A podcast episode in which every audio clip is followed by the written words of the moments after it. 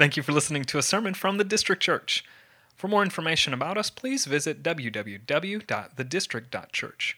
Additionally, if any of our sermons have brought encouragement to you, would you please let us know by emailing us at info at thedistrict.church.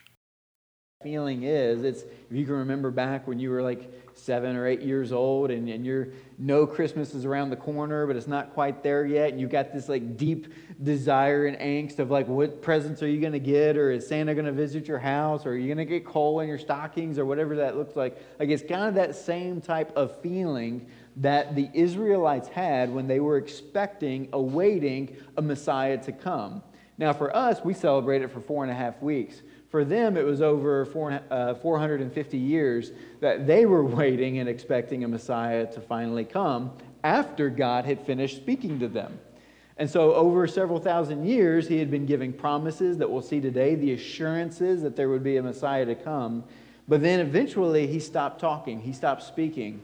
And what we know, closing the Old Testament from Malachi to the birth of Jesus in Matthew, it was 400 years of them waiting with angst. And so we celebrate this, we honor this, we remember this, because as we see in Hebrews 10:1, the writer says that the Old Testament serves as a shadow of the good things to come instead of the true form of these realities. We also see in Hebrews 8:5, speaking of the high priest in the Old Testament, they serve as a copy and shadow of the heavenly things.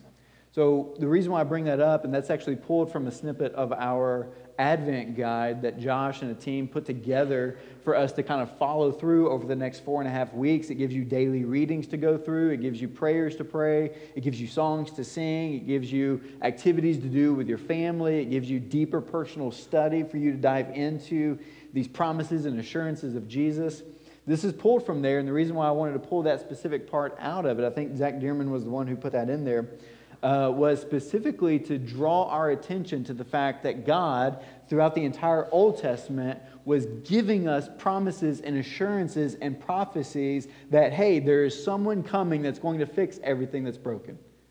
That everything from priests and rituals and laws and events and ceremonies and everything that they were doing in the Old Testament that God gave them to do were only serving as shadows of the true reality that would one day eventually come in the person of Jesus Christ.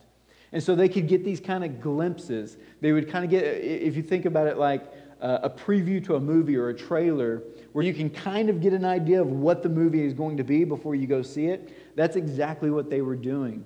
And so, one of the examples that we also used this week, I gave uh, two of my boys, Ezra and Wyatt, uh, just two little flashlights, and, and that bought me about 20 minutes of entertainment for them. Um, but I gave them two flashlights, and one of the things that I showed them how to do was turn lights off and then take the light and shine it like either on your hand, and whenever you do that, it would cast this huge shadow up on the wall of this big hand. I mean, they thought that was amazing. Look how big my hand is. Um, and so, one of the things that we're seeing in the scriptures is that as God is shining his light through the person of Jesus Christ, it's casting a shadow over the entire Old Testament that is allowing them to see forms of Christ, characteristics of Christ, uh, for them to be able to see uh, the heartbeat of who God is and what he's ultimately going to be providing for us in the person of Jesus.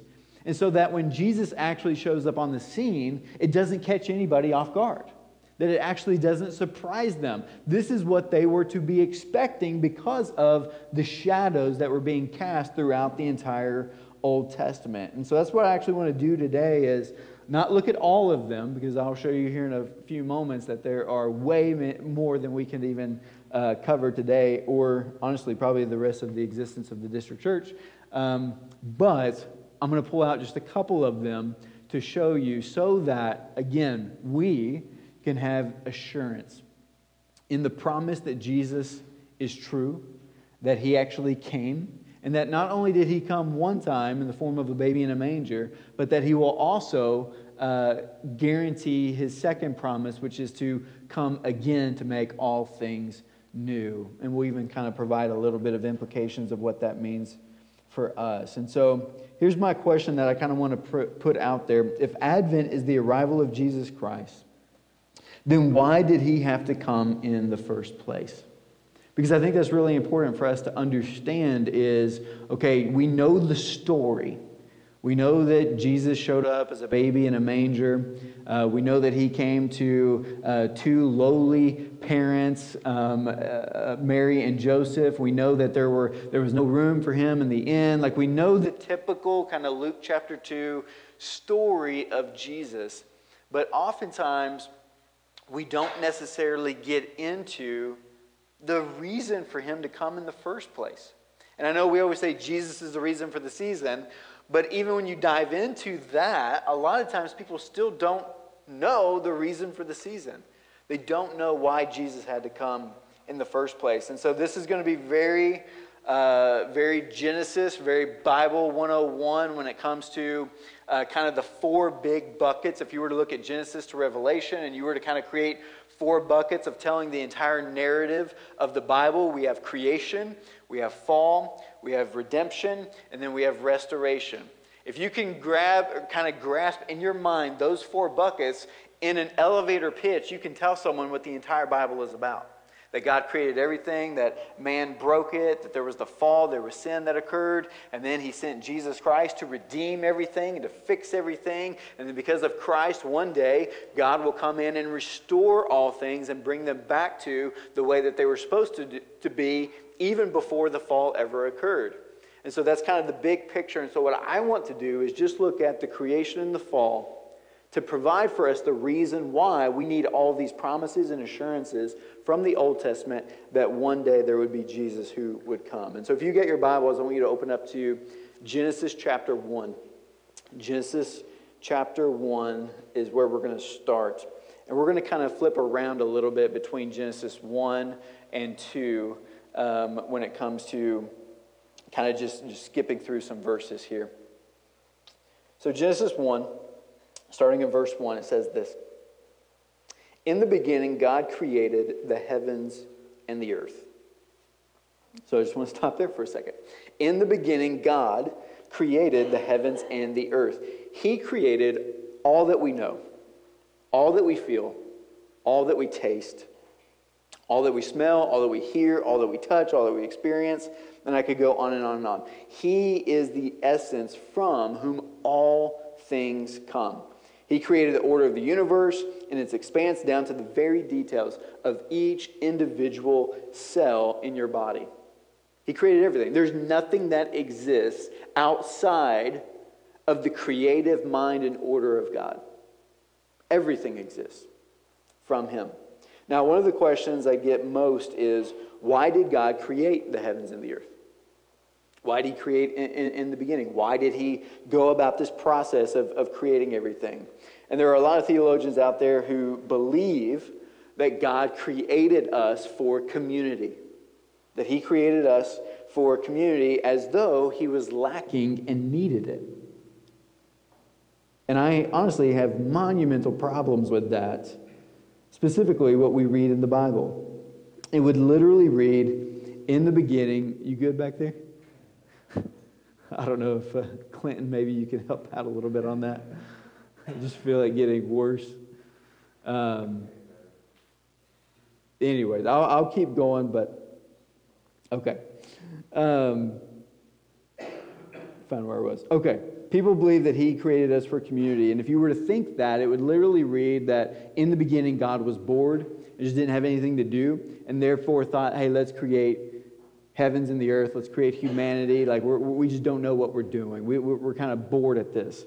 And that's just not the truth. When you see in Genesis 1:26, when it dives in a little bit deeper to creation, God's referring to himself as, let us make man in our image. And that's not like a schizophrenic us. This is God communing, uh, communicating and communing with the Trinity, the Father, the Son, the Holy Spirit. Let us come together and make creation. Let's make everything that exists. And what we know from that, what we can pull and deduce from that, is that God Himself has existed in a perfect community, in perfect communion, in perfect unity for eternity before there was anything that existed. So before there was us, God was perfectly fine with Himself. He was perfectly fine with the Son. He was perfectly fine with the Holy Spirit. He was perfectly fine as the Father. And they were existing as the one true God for eternity past. No need, no lacking, no want, no nothing other than they were existing. They were existing. And also, as they were existing, when it came down into the creative order, and I think this is important for us to understand, they each had roles.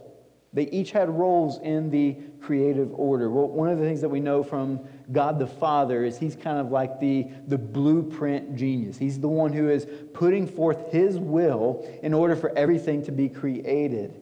And we know that the Son, Jesus, is then the active agent of creation. We see in John 1 1 through 3 and verse 14, and I'll actually start with verse 14. But it says that the Word became flesh and dwelt among us, and we have seen his glory, glory as the, as the only Son from the Father, full of grace and truth. So if you're familiar with the John 1 passage, we know that that passage is referring to Jesus because Jesus is God who came down and dwelt among us, who put on flesh and came to live among us. What we see back in John 1 1 through 3, speaking of this Jesus, in the beginning was this Word and the Word was with God, and the Word was God. So you see there, kind of again, that combination of the Word, Jesus, being with God the Father, but then also being God Himself. Trinitarian language here.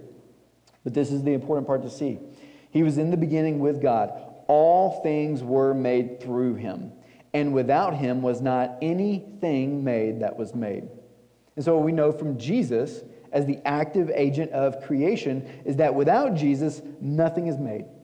Without Jesus, nothing is brought into life. And as we studied in Colossians in our series there in verses chapter 1 verses 15 through 17, which is again just another great Christological passage, which is the study of Jesus, it literally reads that everything in the universe, everything was created for Jesus, through Jesus, and continues to remain what it is by the strength of Jesus.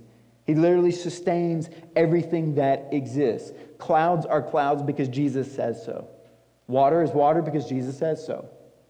It rains when Jesus commands it to rain.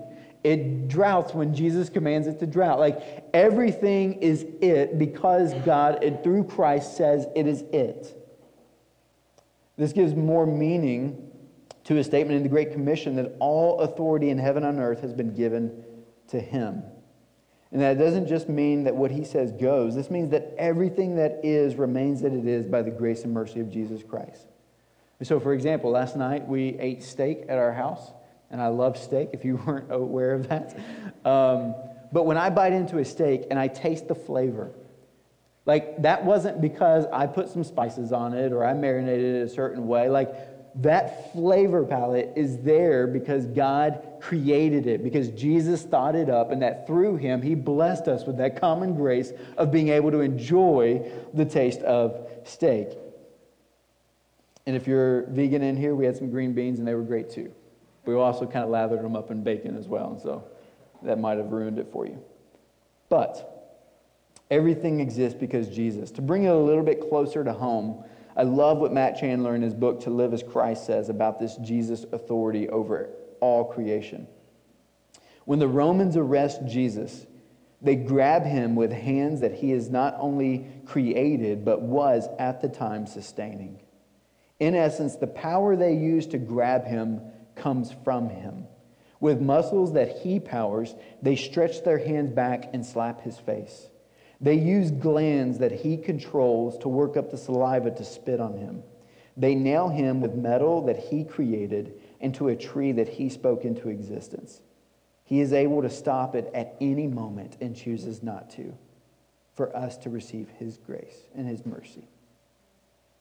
See, Jesus is the creator and sustainer of all things.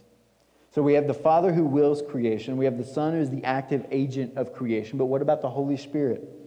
That mysterious third person in the Trinity. What's his gig? And so God the Holy Spirit breathes life into creation. We see this in Genesis 1 2. We see this in Job 33 4 as well. That the Holy Spirit shows up quickly on the scene in creation. As God creates the heavens and the earth, it's the Father's will to create through the Son Jesus. And the Holy Spirit's role is to hover over creation and to breathe life where there is no life. Through Christ, everything exists, but it's through the Spirit of God that life is given to all creation. I've heard the analogy of a house being built before that the Father draws the blueprints, Jesus is the contractor who builds it, but the Holy Spirit is the one who provides the utilities, the electricity, the gas, the water, etc., to make it livable. In Job 33 4, as I referenced, it says, The Spirit of God has made me, and the breath of the Almighty gives me life. And so we see that the Spirit of God is the active agent in bringing life where there is no life. Even our own salvation. Jesus, again, is the active agent doing the work of our salvation, and the Spirit of God is the one who brings to life within us this work, the gospel of Jesus.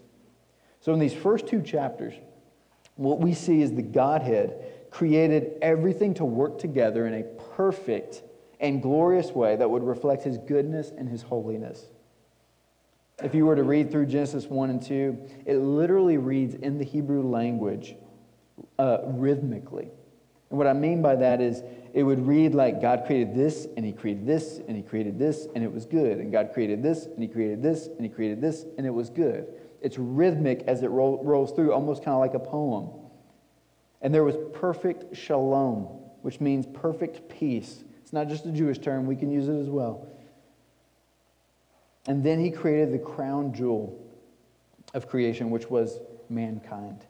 We see in Genesis 1 26 through 31 this creative narrative and story where God created mankind with a purpose. He created us to steward God's creation and to enjoy God in the process. Like literally, that is uh, in the Heidelberg Catechism, one of the things you see there is that the chief aim of man is to enjoy God. Like that's simply it. He, he created us to enjoy Him. And there's ways in which He's designed and ordered us to enjoy Him. And that includes having purpose, and that includes having work, and that includes having relationship, and that includes having children, and that includes all kinds of things that we are to take on as He's commanded us to do and to work and to toil and to steward while we at the same time are enjoying Him in His fullness throughout that entire process.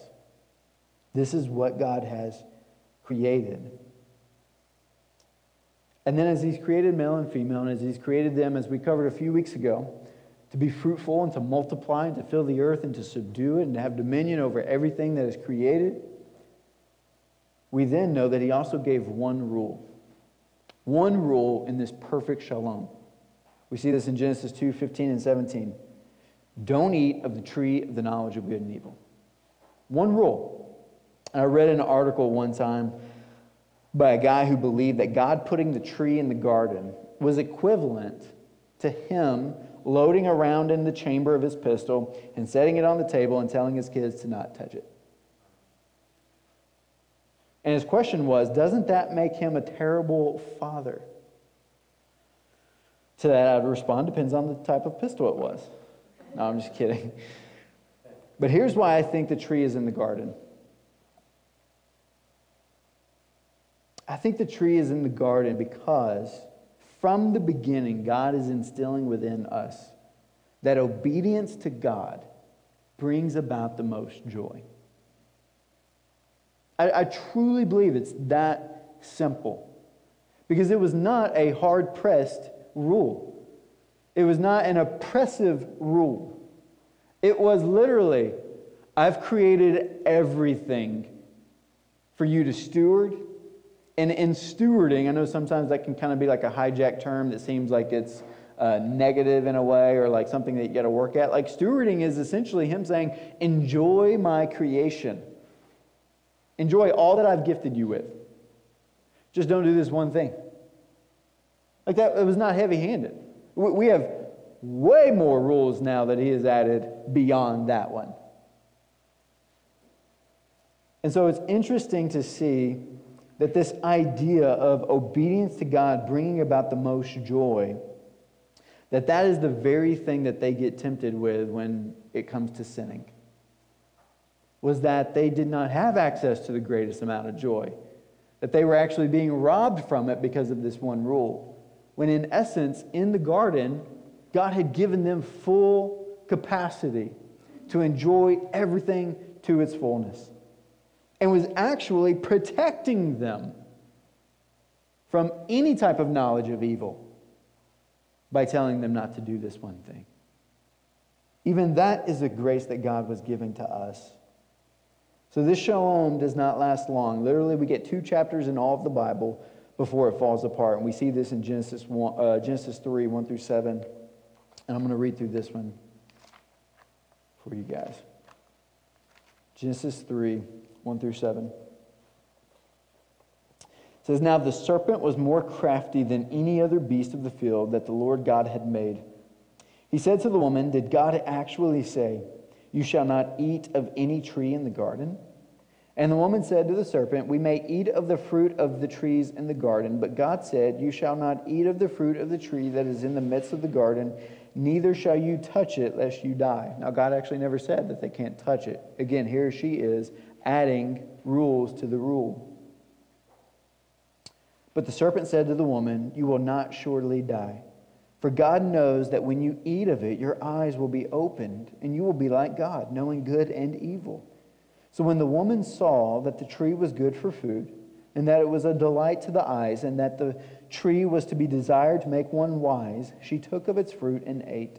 And she also gave some to her husband who was with her, and he ate. Then the eyes of both were opened, and they knew that they were naked. And they sewed fig leaves together and made themselves loincloths. First thing I want to start off with here is who is this serpent? Like where I thought we just had chapters one and two, where there's this perfect peace, perfect creation. Where does the serpent come from in this garden? And Revelation 12, 9 provides probably one of the best descriptions we have regarding the serpent. So I'm going to read it for you. Revelation 12, 9 says, And the great dragon was thrown down, that ancient serpent who is called the devil and Satan the deceiver of the whole world. He was thrown down to the earth, and his angels were thrown down with him. Matthew 13, 9 also refers to him as the evil one. John 12, 31 says he's the ruler of this world. Matthew 12, 24, the Pharisees call him Beelzebub, the prince of demons. And so, somewhere between Genesis 1, him creating the heavens and the earth, and Genesis 3, from what we know in Daniel as well as in Revelation, we know that there is this war that goes on in heaven. And in this war in heaven, there's this angel, Lucifer, who was the most beautiful angel that God created. And in his beauty, wanted more. And essentially, his sin was demanding and wanting the throne of God. Pride. Wanting what God is. It wasn't enough for him to just enjoy God as his creator and as his father in heaven, but rather, he wanted everything that God possesses. He wanted the control, he wanted the rule, he wanted the throne. And so from there, he also then goes and um, corrals a third of the angels that were also created to come against God. And as I kind of mentioned a few weeks ago when I was talking about parenting, uh, this would be like Shepherd upstairs right now, who's five months old, trying to pick a fight with me. Like it's just not going to go well for him. And this is not going to go well for the serpent either.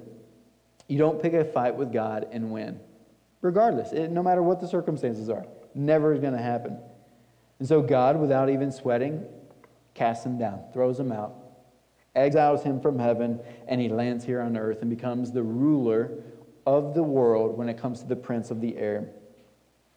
And he is given access and he is given privilege, per se, to be able to go and tempt, to be able to go and interact with others. And again, I think this draws back to this idea that just like he put a rule around a tree by him loosing Satan, serpent, devil, on the earth to be able to come and interact with us, again is drawing us back to this place where obedience to God comes about our most joy. That's where it's birthed. It would have been easy for God just to immediately have taken and cast him down to hell for eternity, which, if you read the end of the book, is what's going to happen for Satan. He is not the Uh, there, there's a TV show out right now uh, called Lucifer, which is the devil who basically took a time off from hell and is just living in Los Angeles helping solve crime. Um, very interesting show. Uh, but according to that show, he was the one who is ruling hell and is punishing everybody down there. And I think honestly, a lot of people have that view of the serpent, the devil, Satan, that that is his role. That's what he's doing. And that is not what he is doing in hell. He is not ruling hell. He is not reigning in hell. He is not punishing people in hell. And this might be hard to hear. The wrath of God is doing that. God is the one who is punishing people in hell. God is the one who is reigning and ruling in hell. There is not a place in the heavens, in the earth, and under the earth, as the Bible talks about when it comes to hell, where God does not possess all authority and is not ruling and reigning. And that's why when a lot of times when you hear the gospel preached and proclaimed, it's God saving us not only from our sins and our evil and our issues, but he's also saving us from his own wrath. Like, that's what God is doing. It's hard to comprehend that God is saving us from himself, but that's the truth that he's doing is that if you are outside of Jesus, his wrath is directly geared towards you and is facing you and is seeing you as a sinner who is deserving of his death. And that's exactly what hell is but because of Jesus Christ coming and being the substitute for us. And that's why you see that at the cross, the wrath of God is what is satisfied when He, the Father, crushes His own Son by directing all of His wrath towards us, towards Jesus.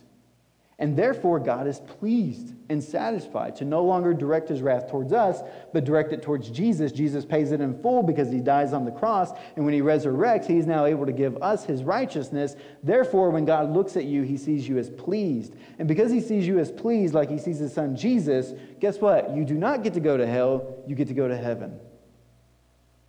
That's the gospel, that's the message. And so, this serpent, this devil, right now is literally getting to experience for himself the greatest amount of grace that he's going to have before he comes to his own doom, which will be his eternity in the end.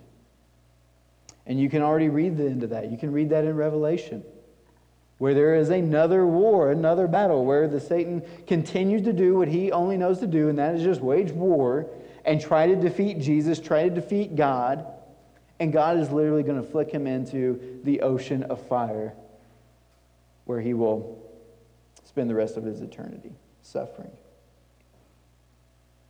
So this serpent comes into this garden and delivers to Eve this message that if she eats of the tree of the knowledge of good and evil, they'll ultimately be like God he's bringing her down with him because that's what he already tried to do in heaven, and it didn't work out for him. That's all Satan really has to do or offer is for people to, to, to end up with the same fate that he has. They don't, he doesn't want people experiencing grace from God and mercy from God. He doesn't want people enjoying God. And so all he has to offer is to drag others down with him. And that's exactly what's happening here in the garden. And I know a lot of times when it comes to this, people want to throw Eve under the bus because it was Eve who grabbed the fruit and ate the fruit. But we got to remember, just like I mentioned a few weeks ago, if you were able to, to tune into that one when we were all on Zoom, Adam's right there with her. And one of the, the terms that I use for Adam's role within their complementarian relationship is that Adam has the responsible authority for the family. And what that means is that if it goes awry, it's Adam's fault. And that's exactly what we see happening here is that Adam wasn't off to work and then came home and was like, you know, I just didn't know what was for dinner and I just I ate what she fixed and I had no idea. No, it says literally in the scriptures that he was with her. And so, one of the things that I talked about a few weeks ago was this idea of passivity, which is, is just as much a sin as if you were a man who was trying to exercise abusive authority. Because abusive authority in a relationship is not biblical, but also passivity in a relationship is not biblical. And so, what we see here is that Adam and Eve both together as one sin. And then we know creation fractures in this moment. Once Adam and Eve brought sin into this world due to their rebellion at the tree, at that moment, all that God had created, the perfect shalom, the perfect peace, the perfect rhythm, from the expanse of the universe to the depths of individual molecules, it all fractured. And so relationships became hostile, shame came flooding in, all sorts of anxieties and fears overwhelmed the soul, and death began its reign on earth. And this is the reason why news has bad news to share. This is where this is where COVID comes from. This is why there's pain, there's disease, there's murder, there's natural disasters, there's pandemics, there's disagreements, and on and on I could go because creation broke. It fractured. And so, what happens next? What we see next is God then pursues us for repentance. Look at this in verses 8 through 13. This is after they sinned and they ran and they hid. And they heard the sound of the Lord God walking in the garden in the cool of the day. And the man and his wife hid themselves from the presence of the Lord God among the trees of the garden. But the Lord God called to the man and said to him, Where are you? And he said, I heard the sound of you in the garden, and I was afraid because I was naked and I hid myself. He said, Who told you that you were naked? Have you eaten of the tree of which I commanded you not to eat? The man said, The woman whom you gave to be with me, she gave me fruit of the tree, and I ate. Then the Lord God said to the woman, What is it that you have done? And the woman said, The serpent deceived me, and I ate. See, here God pursues us in our sin and provides opportunity for us to repent. This is not as if God and Adam and Eve are playing some type of cosmic game of hide and seek. Like that is not going on here. The Lord knew exactly where they were, and He's offering them the opportunity to come to Him when He calls for them. He's still welcoming them to come to Him in His presence, despite the fact that they have now rebelled against Him. So the questions that God's asking are not for God to learn anything. He's not coming in like what we as parents do when I hear the boys screaming in the other room and I walk in and say, okay, who punched who? Like, what's going on here? Like, I need some facts. Like, God's not doing that. He knows. He's giving them the opportunity to clear their consciences by repenting and saying what they've done that is wrong. We also see the first effects of sin in Adam and Eve. One of the first things we see from the damage of sin is that it just simply makes you dumb. It just makes you dumb. Adam and Eve hid in the trees from the creator of the trees. Sin makes you dumb. Now, with Adam and Eve, we literally get two chapters in the honeymoon stage is over. Again, like I said earlier, everyone always wants to blame Eve for this. And Adam is the first one to do it. The reason why we know Adam has responsible authority is because who does God go to in the garden first to deal with their sin? He goes to Adam. He goes to Adam. And he asks Adam, giving him the opportunity to repent for the family, What did you do? Did you eat of the tree? And instead of Adam taking responsibility for the family, like Jesus takes responsibility for the church, Adam blames his family. And he says that it was the woman whom you gave to be with me. Then Eve does the exact same thing. You see, sin causes us to not want to take ownership for our sin. It wants us to cast it on something else, an external circumstance that was going on. Something else is what caused me to be a bad person. Something else is, it was the, my upbringing, my parents. They, you don't know the kind of parents I had, and because of the way that they raised me, now I'm a terrorist. No one's willing to take ownership for their sin. So Adam throws Eve under the bus. Eve then throws the serpent under the bus. And so the first thing I want to see here is what does God do? And this will begin our assurance. Our assurance. What we see God do is what's called the proto evangelion. And that just means the first gospel. We see God Himself preach the first gospel. We see this in Genesis 3 14 through 15.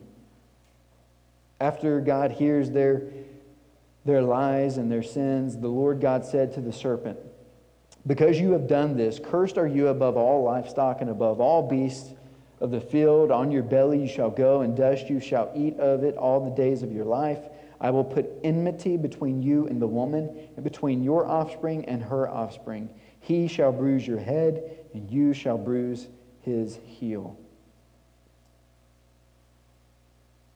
So, this is a very interesting passage, a little verse here that God provides for us, where He literally tells us exactly what's going to happen in the rest of the story. Even though Adam and Eve broke creation, they fractured it, He doesn't tell them that they are the ones who are going to fix it. But rather, He points to one who will come through the offspring through Eve's offspring, there will come one. And verse 15 really is the, the most important part of this entire passage, where it says, He shall bruise your head, and you shall bruise his heel. God, speaking to the serpent, tells him that there's going to be enmity between the offspring of the serpent and the woman's offspring. But in dealing with those offspring, there will be a he, a singular male, that will bruise your, Satan's head and that Satan will bruise his, again, singular male, his heel. And this is referring to this battle that will happen at a cross, where Satan thinks that he is actually destroying Jesus at the cross that he was able to rally his troops and he was able to deceive one of the apostles and that he was able to pull them all together with the people yelling, Crucify him, and the priest condoning it, and the government behind it, and having everybody at this one show, Satan has finally won and got what he wanted. If Jesus has all authority and Satan is the one who kills him, then Satan now gets the throne. And that's what he thinks. But he doesn't understand that the very methods that he is employing to destroy Jesus is actually destroying himself. Because that's how God wrote the story. It was not a backup plan. From the very beginning to Adam and Eve, God declares that the way Satan is going to be crushed, his head, that's a death blow, is going to be through the bruising of the heel of the one crushing his head, which will be Jesus. And as we know, the reason why we can view the death of Jesus as a bruise is because we know it's temporary. And that three days later, this bruised heel that was crushed resurrects and comes back to life. This is the first gospel, the first good news that Adam and Eve are hearing that before God even deals with them, victory is pronounced from God over Satan in person and work of Jesus Christ. That's good news. And this is what they, Adam and Eve, and their offspring, have as an assurance to look forward to, to await the arrival of a Savior who will fix what they just broke. And that's what they get to rest in. God, from the moment of our rebellion, has already mapped out the plan for redemption. He has set the course to reconcile and fix what's been broken. He's put it into motion. Verse 15, he proclaims a victory, and we actually see in verse 22 where he already begins the sacrifices, which are the foreshadowings of this victory. You see, even Adam and Eve were inadequate to try to fix their current situation of their shame and their guilt and their nakedness. And so, what did they do? They tried to clothe themselves with fig leaves. And God's looking at that and says, You know what? you need to understand here that anything that you try to do to fix it is going to be inadequate. Let me step in again. And he actually does the first blood sacrifice where he clothes them with animal clothing. To again point to the fact that, look, your sin is deserving of death. And so I'm going to do the first one. And I'm going to kill something and shed its blood in order to cover your sins temporarily. To then point them to one day Jesus shedding his blood to ultimately forgive them their sins once and for all. And so, this is the first assurance that is given in the Old Testament. And there are another 456 assurances from God throughout the Old Testament that point to Jesus Christ coming and bringing salvation, redemption, and restoration of all things. And so, I actually have a little graphic that I want to show you real quick, if we can get that up on the screen. So, you might be looking at this and thinking, okay, I have no idea how to read this. But what you're actually seeing here is, is, is just a grid from Old Testament. This is Genesis. So this is representing books of the Bible, chunks of books of the Bible. And this over here on this side is representing the four Gospels. Four Gospels here, and then, and then the rest of it here over to Revelation. And what we're seeing here is every prophecy that was spoken of of the Messiah in the Old Testament and then everywhere that it's tied to the fulfillment of it in Jesus Christ in the New Testament. It's a wonderful, wonderful graphic to be able to see that God had the whole thing planned out from the very beginning and knew exactly how he was going to write the story and which characters that we're going to see in the next couple of weeks, the adversaries that we're going to involve to try to thwart this plan, the agents involved that God was bringing on to execute the plan and then ultimately, how all of this ties into the person and work of Jesus Christ in 33 years. It's truly amazing what God has done to assure us that He's going to fix what we broke. I mean, and, and let me maybe kind of put it in this perspective for you 456 predictions, prophecies assurances, promises, whatever word you want to use for them, that were given in the Old Testament telling us about Jesus Christ. What are the probabilities of him actually pulling off all 456 prophecies?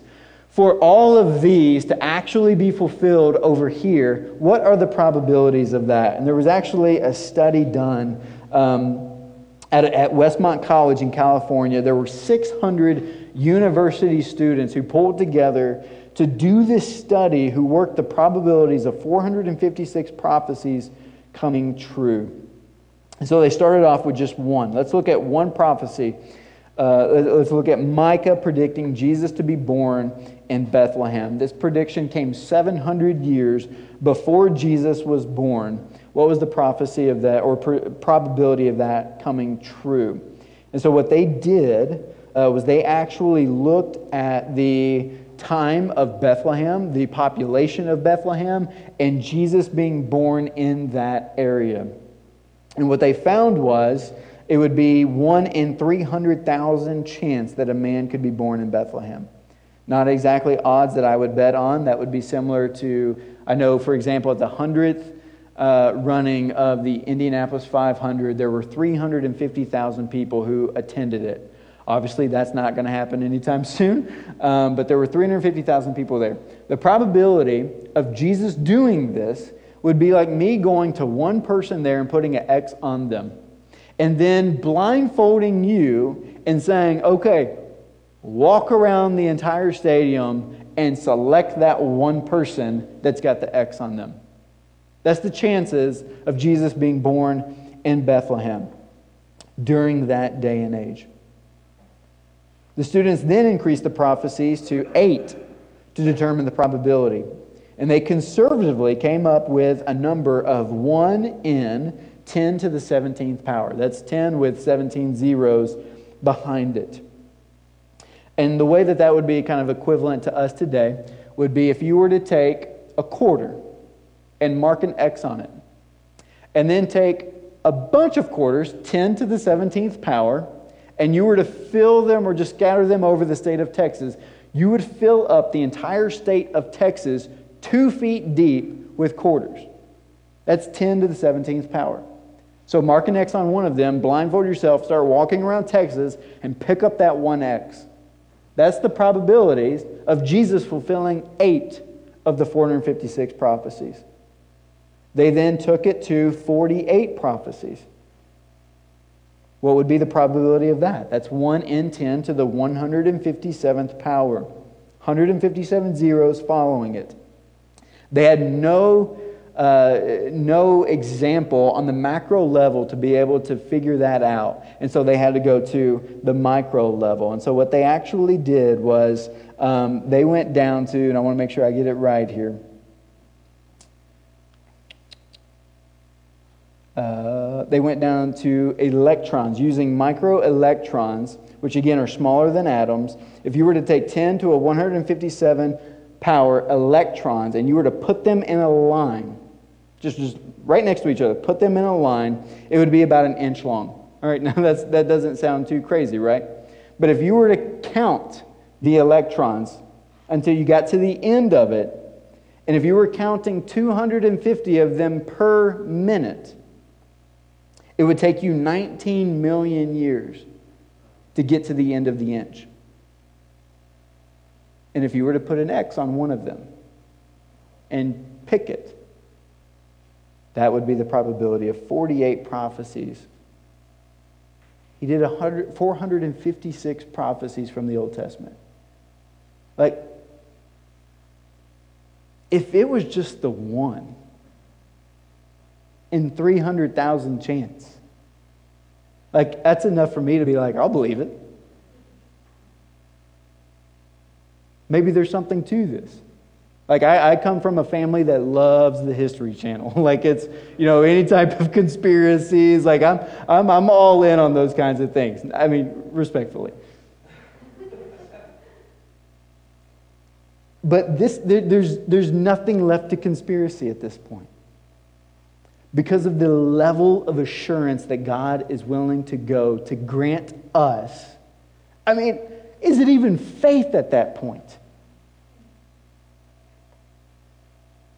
So many times people say it's blind faith, it's blind faith, it's blind faith. You just don't know enough of the Bible if you think it's blind faith. I mean, this is guarantee. This is guarantee. And I, I can provide you that article to be able to connect all of those. If you want to go through and just read them, like if you want to go on just a personal study over the next year, maybe do like one and a half, two prophecies a day and just read the connection of those to be able to see that Jesus Christ is the second person of the Trinity who has existed from eternity past, who came to this earth as promised 456 times over a span of 4,000 years. He came 2,000 years ago in the form of a baby in a manger and the only reason why they didn't see it when he came was because they still weren't listening. They had, like Eve, created rules around the rules and prophecies around the prophecies. They were still looking for a king who was going to come on a throne rather than a king who was going to come in a manger. And so they missed it. Love ultimately came in humility. The wonderful counselor, the mighty God, everlasting Father, Prince of Peace, he would come, and this is just a preview for the weeks ahead. He would come, as Isaiah 53 says, a young plant, and like a root out of dry ground. He had no form or majesty that we should look at him, no beauty that we should desire him. He was despised and rejected by men, a man of sorrows and acquainted with grief. And as one from whom men hide their faces, he was despised, and we esteemed him not. Surely he has borne our griefs and carried our sorrows, yet we esteemed him stricken, smitten by God, and afflicted. But he was pierced for our transgressions, he was crushed for our iniquities. Upon him was the chastisement that brought us peace, and with his wounds we are healed. All we, all, all we, like sheep, have gone astray. We have turned every one to his own way, and the Lord has laid on him the iniquity of us all. He was oppressed and he was afflicted, yet he opened not his mouth. Like a lamb that is led to the slaughter, and like a sheep that before its shears is silent, so he opened not his mouth. By oppression and judgment he was taken away. And as for his generation, who considered that he was cut off out of the land of the living, stricken for the transgression of my people. And they made his grave with the wicked and with a rich man in his death, although he had done no violence, and there was no deceit in his mouth. Yet it was the will of the Lord to crush him. He has put him to grief. When his soul makes an offering for guilt, he shall see his offspring. He shall prolong his days. The will of the Lord shall prosper in his hand. Out of the anguish of his soul he shall see and be satisfied. By his knowledge shall the righteous one, my servant, make many to be accounted righteous, and he shall bear their iniquities. Therefore I will divide him a portion with the many, and he shall divide the spoil with the strong, because he poured out his soul to death and was numbered with the transgressors. Yet he bore the sin of many and makes intercession for the transgressors. You see, Jesus does possess all authority. Jesus is, as we sang earlier, the King of kings and the Lord of lords. Jesus is reigning and ruling. But this Messiah that was promised 456 times to come was not coming for 33 years to sit on a throne and to rule with a scepter and to command and tell people to serve him. He came as a baby in a manger, lowly and humble, in order to literally take on everything that we are experiencing due to our sin. So we think 2020 is hard, and I get it, it is. We were just talking last night. Like, I mean, it was kind of ironic. 2019, we were like, let's just, come on, 2019, get over with. Can't wait for 2020. What a beautiful sound that is. And then now we're 2020. Get away, get out of here. Go away. Like, just let's get to 2021. Like, I'm sorry. We're not promised anything better in 2021 or 2022 or 2023 because we're not going to get our hope from what creation provides. We're not going to get our satisfaction from what creation provides.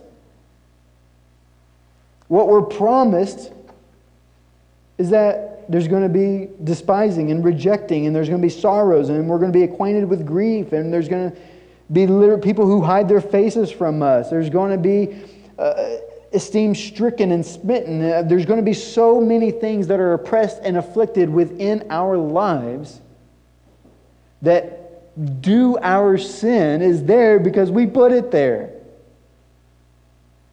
We broke it, we fractured it. Why COVID? It's because of us. It's just true. And the only thing that we have hope in is that Jesus has come to take on all that we experience. Not only the sin that we commit that he will become on the cross, but even the, the, the confounding variables that come with our sin, he placed on himself and lived it out throughout his entire life. I mean, he literally, literally has taken upon himself everything that hurts us and that is killing us and that's destroying us. He places it on himself so that he can give us his righteousness. Man, that's not only the assurance that they were looking forward to, but that's the assurance we have today. Is that, you know what? Like tomorrow, you might get a phone call and have some incredible bad news from a family member. You might own a business that's going awry. You might be trying to prepare for a new family and that's not working out the way that you want it to work out for. Like it's You might have started a career and it's still going south. Like you can't quite figure it out. Like it's, you can't just enjoy the city like you used to because it's boarded up. Like there's so many things right now that we just don't have any assurance in. But there's one thing that we can give you assurance in, and that is Christ. It's Christ. As the psalmist says, like, my heart, my flesh may fail, but he is my portion forever, and in him I am satisfied. I'm satisfied. Like, we feel the psalmist in Psalm 42 when he is saying, My tears have become my food. Downcast is my soul. I eat the tears I've cried. But he says, I'm satisfied in the Lord. I'm satisfied in the Lord. Our prayer is that as we walk through Advent, is that it's just simply that us drawing our attention back to this story of the Israelites anxiously awaiting a Savior. And they had to wait a whole lot longer than we did. Anxiously awaiting a Savior. And we get to look at the story in the middle where He has come. And He's fulfilled all of the Old Testament prophecies. And now He's given us one more. I'm going to come again.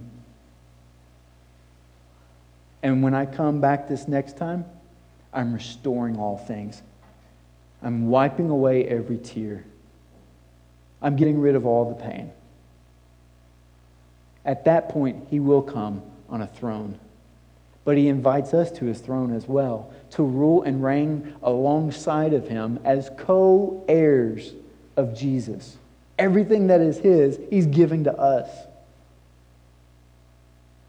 And so, as we look back at how they waited, we also now get to use that for how we are to wait. Come, Lord Jesus. Come. Come. Let's pray. Father, we thank you so much for this news. We thank you that you are a God of truth. We thank you that you do not you, you do not hide secrets. I mean, you reveal mysteries. You, you are one who, who prides yourself in revealing your son Jesus to us.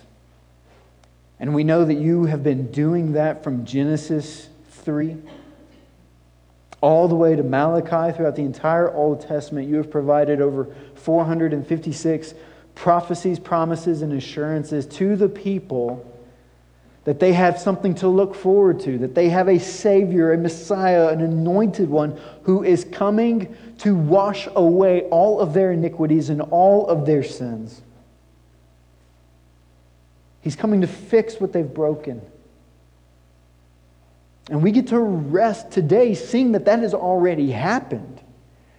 That in our story, 2,000 years removed from it, Jesus has come and he has lived the life, and he has fulfilled everything in your Old Testament law and in the prophets. And that he died the death that we deserved, and that he rose three days later, guaranteeing his victory over sin, death, and evil. And he is now granting to us that same resurrection that for those who die with Christ, we are brought forth in a new life. We have a new identity. We are a new creation. And we are able to now say no to sin and yes to Jesus every single day. And that is what gives us the greatest assurance for our lives and the greatest satisfaction. So, Father, my prayer for us is that we understand that. And that not only do we understand it, that we, as it says in the Catechism, our chief aim is to enjoy you. May we look to find that in you this season and not in whether or not we get to spend time with family, whether or not we get to have the right presents, whether or not we get to give the right gifts. It's not about those things. We just want to enjoy you, Lord. We want to enjoy you in your fullness. It's in Jesus' name we pray. Amen.